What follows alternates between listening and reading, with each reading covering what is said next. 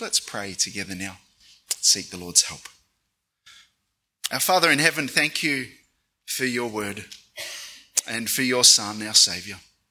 We pray that as we begin this journey through this book, that you might help us to grow to know and love him more, that you might make us more like your Son.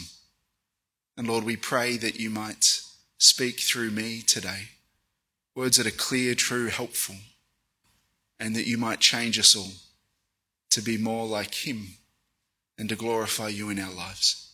Please help us to see Jesus. Amen. Well, where do you turn when you feel empty or weak?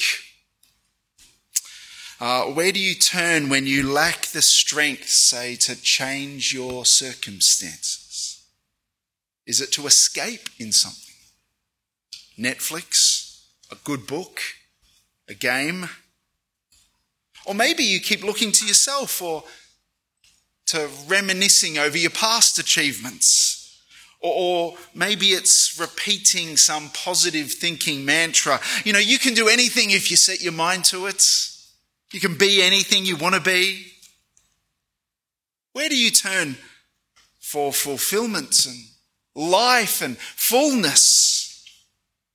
So many people look to themselves or to new pleasures, new ideas, new ways of doing things. Even as Christians, we can feel sometimes that Christ hasn't satisfied us, and so we turn to something else. So often we feel we're going without, and we forget what we do have. And we turn to other things or other people for meaning and fulfillment and encouragement. But what we'll see here in Colossians is the one we need to turn to, the one with, that we need to stay focused on. We must never forget what we have in Him, in Christ, for we have everything in Him. Everything in Christ, all we need. And we'll be exploring what that means and what that looks like over the next three months. I'm going to cover four points today. Why, who, what, and how? Why is Paul writing? Who's he writing to? What is he thankful for? A central point. And does it relate to us? Firstly, why is Paul writing? Paul is writing to this young church that he's actually never been to before full of new believers. He wants them all to know what they have in Christ, to keep focused on Him and devoted to Him. And in the facing of other teachings, false teaching, temptations, He wants them to never move on from Christ, but know that living the best life happens in Christ. To give you a taste, I hope you've got your Bible open. Look down at chapter 1, verse 18. God wants Christ to have the first place, the supremacy in everything. Verse 19, the fullness of God dwells in him. Verse 20, we get reconciled to God through him. In verse 28, Paul wants them all to grow to maturity in Christ, in him. To know, he wants them to know all the treasures of wisdom and knowledge are found in Christ. Chapter 2, verse 3 and look at these key verses in the book in chapter 2, verses 6 and 7. He wants them to continue in Christ and be rooted in, built up in Him. That's why he writes. For in chapter 2, verse 11, we get filled in Him. We get, we get fullness in Him. We get everything in Jesus. And Paul wants them to know that. God wants us to know that through this letter. There are some teachers who would draw the believers away, follow other Greek philosophies or Jewish legalism, or, or seek spiritual experiences beyond Christ, but that will all fail. Paul wants this young church to know all the treasures are in the gospel. What they have now, what they will have in the future, it's because of the good news of Jesus. And it impacts everything their lives, their church, their family, their work, their world. The gospel impacts us, or it should. in every way too. Why is the letter written? It's, it's written so that every Christian who reads it will know that they have everything in Christ, all that matters, and stick close to Him. Second question is who? Briefly, who is the letter written to? Firstly, we're told in verse 1 the letter comes from Paul, an apostle of Jesus Christ. That means the letter comes from with God's authority. Because remember, Paul was appointed, Acts chapter 9, by the resurrected Christ to be his spokesman. And Timothy was a secondary author, not an apostle, but they are writing to the saints, the, the Christians, the holy ones, the holy and faithful brothers and sisters in Colossae. Colossae is a town uh, in Asia Minor. Can you make that? I forgot to say, could you make that a full slide for the next two slides, please, Luke? And uh, just block me out. So it's written to people in Colossae, circled in red there. Colossae is a town in Asia Minor about 150 k's inland, you'll see from Ephesus, and it's in modern day Turkey. It was located near an important east west trade route. At this time, it's not a big city, but it is growing and it is prosperous. And Paul writes to the Christian church there. He hadn't been there himself on his missionary journeys. Paul didn't plant this church. But as we read in Acts chapter 19, he had been in nearby Ephesus. And he stayed in Ephesus for over two years. And Acts 19 verse 9 said, taking the disciples, Paul conducted discussions every day in the lecture hall of Tyrannus, and this went on for two years so that all the residents of Asia, both Jews and Greeks, heard the word of the Lord. And it seems that those who heard the gospel there included Epaphras. He's mentioned in verse 7.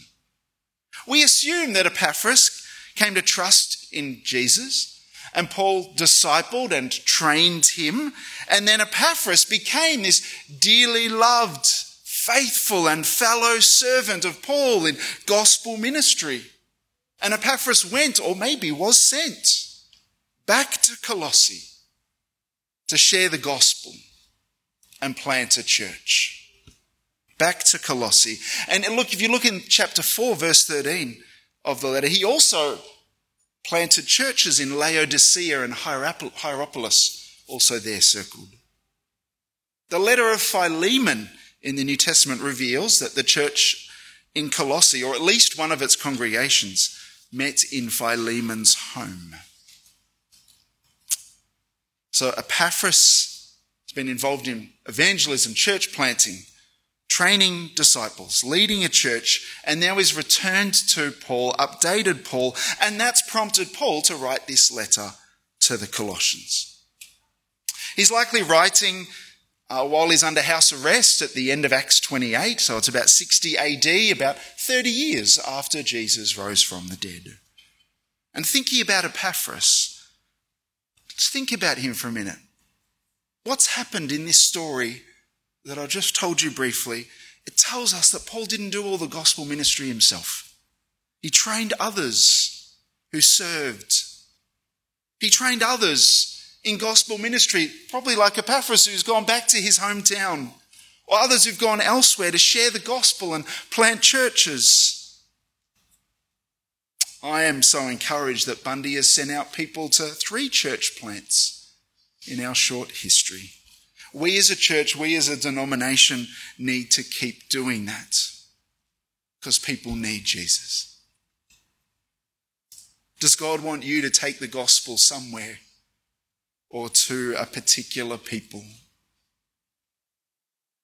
Maybe it's even to your workplace, your school, your family this year. Who's Paul writing to? These faithful, firmly committed Christians. Verse 2 people who are in Christ, that is united to Christ by his Spirit, people who are part of God's family. And if we have turned from sin and trusted in Christ, then we also are in him. And what's said in this letter really relates to us too. Third question is what? What is Paul thankful for? That's the end of my full screen slides. Thanks. Third question is what? What's Paul thankful for? Verses 3 to 8. Look at that. He says, We always thank God, the Father of our Lord Jesus Christ, when we pray for you, for we've heard of your faith in Christ Jesus and the love you have for all the saints. Whenever Paul is praying for these people he's never met, he always thanks God for them. For as verse 8 reveals, Epaphras has come back to him with good news about them. And please notice that Paul is not praising or thanking them. He's thanking God for what God is doing in their lives. Paul thanks God for their faith, firstly, their faith in Christ Jesus, verse 4. You may hear it said today, you just got to have faith. I know a few decades back, George Michael sang, you just got to have faith, faith, faith. But a faith that everything will just work out in the end is baseless. The question is faith in what? For it's who or what our faith is in that matters. The Colossians' faith is in Christ Jesus. He's the object of their faith, and the object of your faith is what matters. Preacher Charles Spurgeon illustrated the importance of faith's object in the 1800s by telling of two men in a boat on a river. Imagine this caught in severe rapids. They are being swept towards a waterfall. I was picturing Victoria Falls. They're being swept towards a waterfall, and some men on the shore tried to save them by throwing them a rope. One man caught hold of the rope and was pulled safely to shore. The other man, in the panic of the moment, grabbed hold of what seemed a more substantial log that was floating by. And that man was carried downstream and over the waterfall and was never seen again. You see, faith represented by the rope linked to the shore connects us to Jesus and safety He's the only one who can save you. Faith is a personal trust in and commitment to Jesus Christ, a personal trust in and commitment to Jesus Christ. It involves your mind, your emotions, and your will. In the sense that with the mind we understand the truth of the gospel. With the heart we feel convicted of our sin and our need to be saved. But it's only when we exercise the will and commit ourselves to Christ that the process is complete. Faith is commitment to Jesus Christ. It's leaning your whole weight upon Him. Where it's, we're all, it's like we're all on a flimsy boat heading toward a deadly waterfall. And when you lose, when you have loved ones die, it brings the reality of this home to us. Who's going to save you? Where's your faith and trust placed? Put it in Jesus. And if you have, then be thankful every day. Be thankful for what He has saved you from. Not only does Paul thank God for their faith, but also for their love. Their love for all the saints. Their, that's their fellow Christians, people who are in close relationship with the Holy God too. If you look down at verse 8, he says that they've loved in the Spirit. Because when we put our faith and trust in Jesus, we receive the Holy Spirit. And what's the first fruit of the Spirit? Love. That's seeking and sacrificing for the good of others before ourselves. And so the love Christians show one another is something we do by God's Spirit. It's God empowered, and that's why God deserves the thanks and praise. But did you notice in this passage how love, the love and faith comes about? Faith in Christ, love for others comes, we're told, because of the hope reserved for you in heaven. Paul says you've already heard about this in the word of truth, the gospel. And normally we think, I think, logically, we put our faith and trust in Jesus, and then we have a hope of heaven. And we love others now. And that is true. Christian life begins with trusting Jesus. But here, Paul's saying hope has resulted in their faith and love. He's saying, when you know you have treasure laid up for you in heaven, it'll change the way you live now. When you have a joyful and confident expectation of heaven, it motivates you to have constant faith now and show costly love. Remembering a glorious inheritance awaits. We'll come to that in verse 12. It strengthens our faith in Jesus and it helps us to hang in there, trusting Him in the trials and the temptations now. And their hope has enhanced their love for people that they will share eternal life with. Knowing that they will see Jesus one day, Uh, it motivates them to do what he asks now loving one another. Don't you think that we need to meditate more on the life to come and consider how that should affect our lives now? We live in a buy now, pay later society. We're impatient. Often we expect everything now and we expect or want to wait for nothing. The Christian is willing to pay the costs now and receive it later. What makes Christians willing to make such sacrifices and show such patience? It's hope. Hope based on faith that the future holds something better than the present. Doesn't suffering bring that home to us? But all of this has come from the gospel. See that in verse 5. We have a sure hope of eternal life because of the gospel. The faith and love and hope all come from the gospel. They spring from the gospel, that good news that Jesus lived and died and rose again. He rules now. Verse 5 calls it the word of truth. We'll hear more about this in the coming weeks. But God's word is true. And when we believe it, it's life altering, it is life changing. And we need to keep on believing it.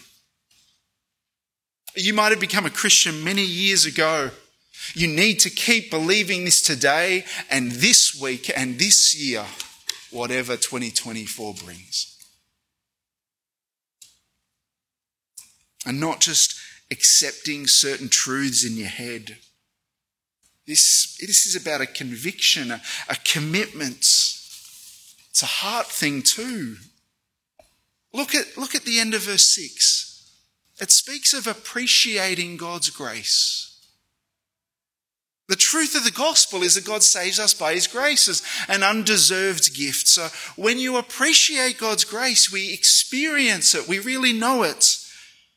Now, the, the Greek word appreciate can just literally mean to understand or know, but knowing Christ isn't just receiving or agreeing with information, it's, it's recognizing him as the altogether lovely one, delighting in him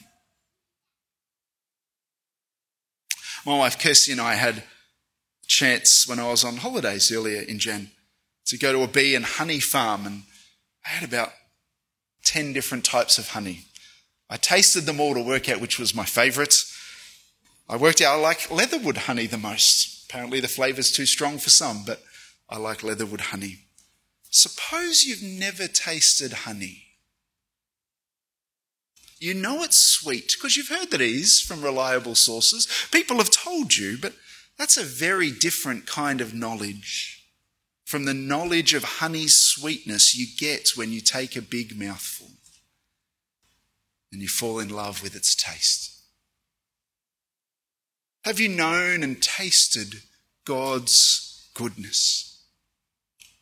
Have you tasted His grace? Do you appreciate it? When you have, you want to trust Him, love Him, love His people, and look forward to being with Him. So, Paul is thankful for the gospel that's resulted in changed lives for the Colossians. Look at how he puts it in verse 6. It's been bearing fruit and growing among them and all over the world. That isn't meant to be taken literally. It is a figure of speech. It likely meant all over the Roman world, but his point is people are becoming Christians everywhere. This message of Christ, it's saving and changing lives all over. The gospel bears fruit when the church grows in number when people are saved by the gospel. It grows and bears fruit when the gospel produces inner transformation, this faith and love and hope. And Paul's going to say more about this growth in the, the next section. But for now, every time Paul prays, what is he thanking God for? That the gospel is bearing fruit in their lives in faith and love and hope. Finally, how? How does this relate to us? I don't know if you see me in casual clothes, but I like wearing Jesus t shirts. And I saw this image during the week and I was thinking that I might like to get that on a t shirt. And then I also thought, God actually also wants me to live it. Faith, hope, love. I ask, would Paul and Timothy thank God for those things if they knew us, if they saw us at Bundy? Would Paul thank God for those things if he visited your growth group this year? If he visited your home and spent a week living with your family? Or if he knew you personally? Are you showing similar fruit? Growing faith? Real love, enduring hope. Some people who profess to be Christians seem faithless, loveless, and hopeless.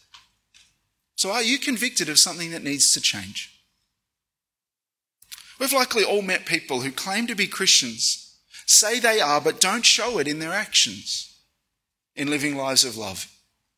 They, I might say they have a loveless profession, an orthodoxy without charity, a questionable faith. Maybe you know someone like that or are related to someone like that. But are you seeking the good of others before yourself?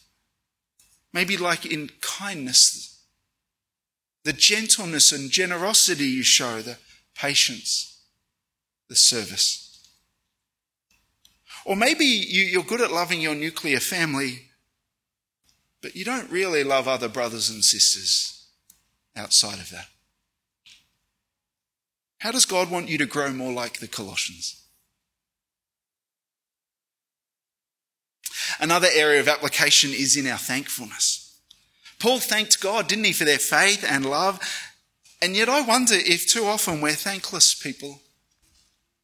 I can see it in my own heart and in my own prayers.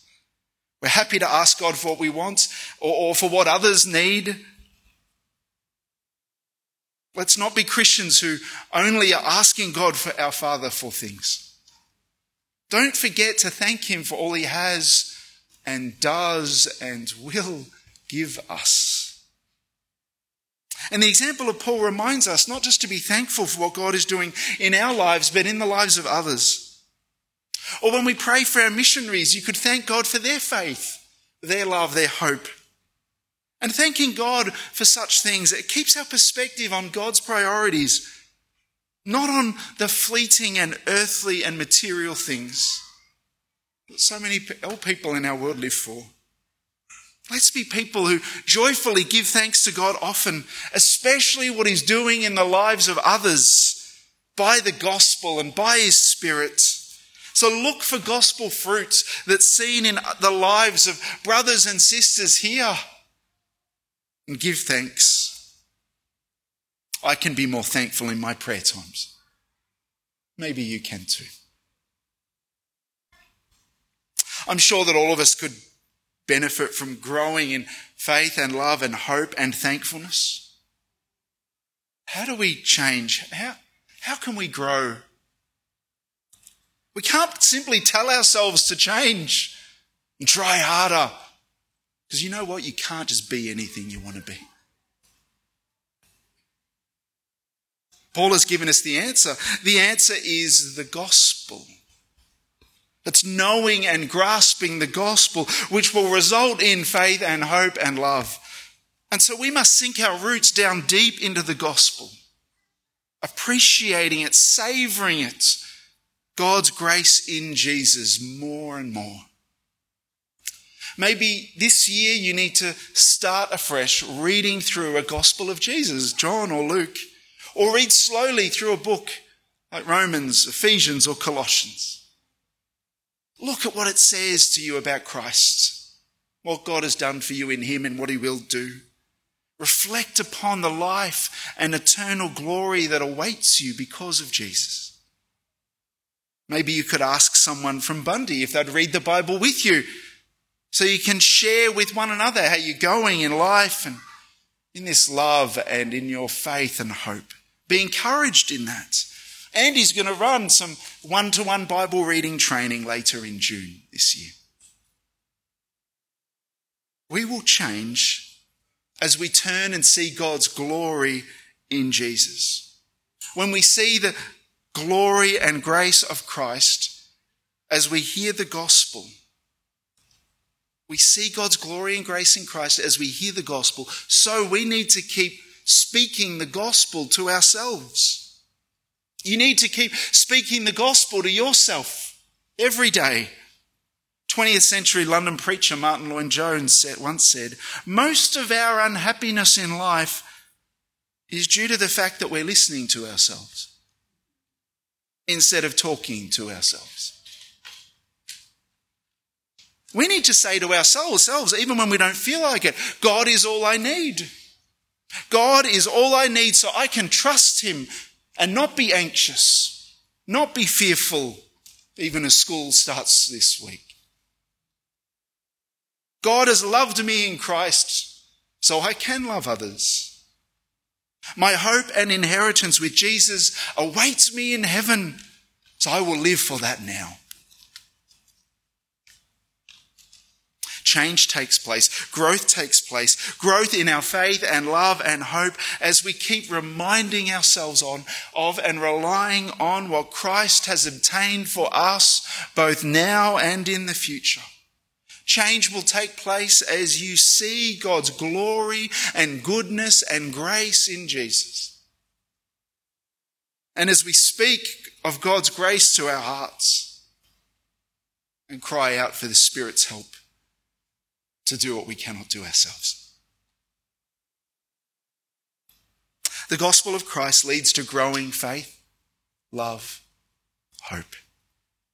And as we grow by grace, we'll have much to be thankful for and much to thank God for in the lives of one another.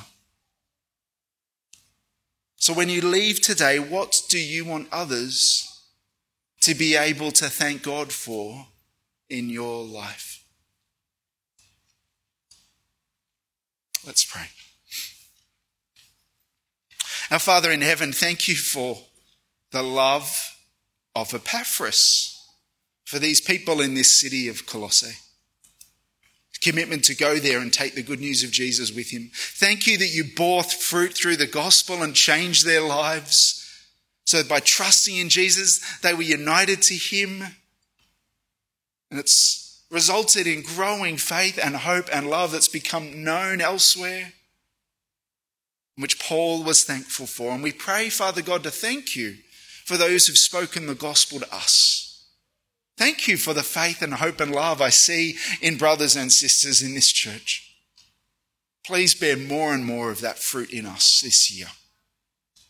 Lord God, we pray that you might make us more thankful people and when it comes to change, may we not look to new ideas, other teachings, philosophies, but may we see afresh and deeper and deeper in your word the glory, goodness, and grace of God in the face of Jesus.